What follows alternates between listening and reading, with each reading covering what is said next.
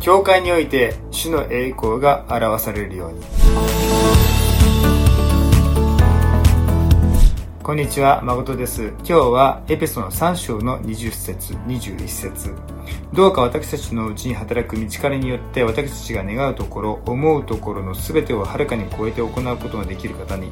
教会においてまたキリストイエスにあって栄光がいよいよ限りなく常しえまでもありますように。アメン。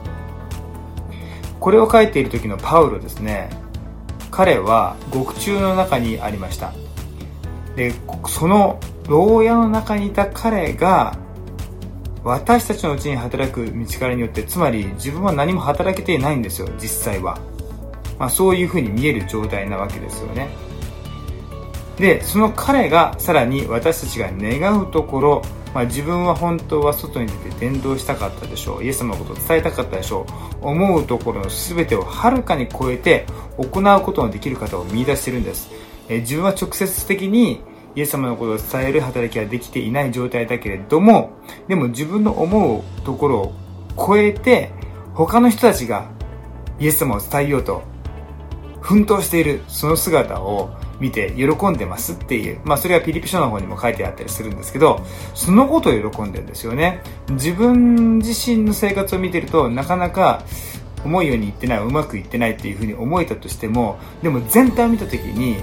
えー、イエス様を伝えるこの働きが進んでるんだそのことを喜ぶ。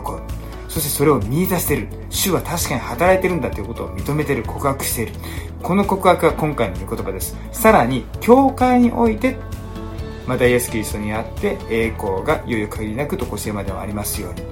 自分の人生において栄光が表されるようにって言ってないんですよ。教会を通してつまり自分だけではない。イエス様を信じている一人一人の働きを通してそしてあの教会はこの教会いろんな教会の働きを通してイエス様の栄光が主の栄光が表されるように、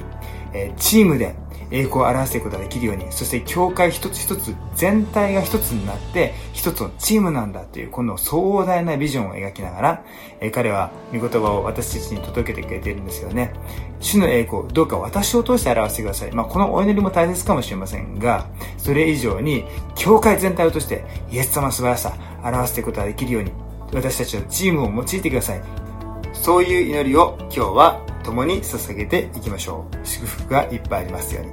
じゃあね。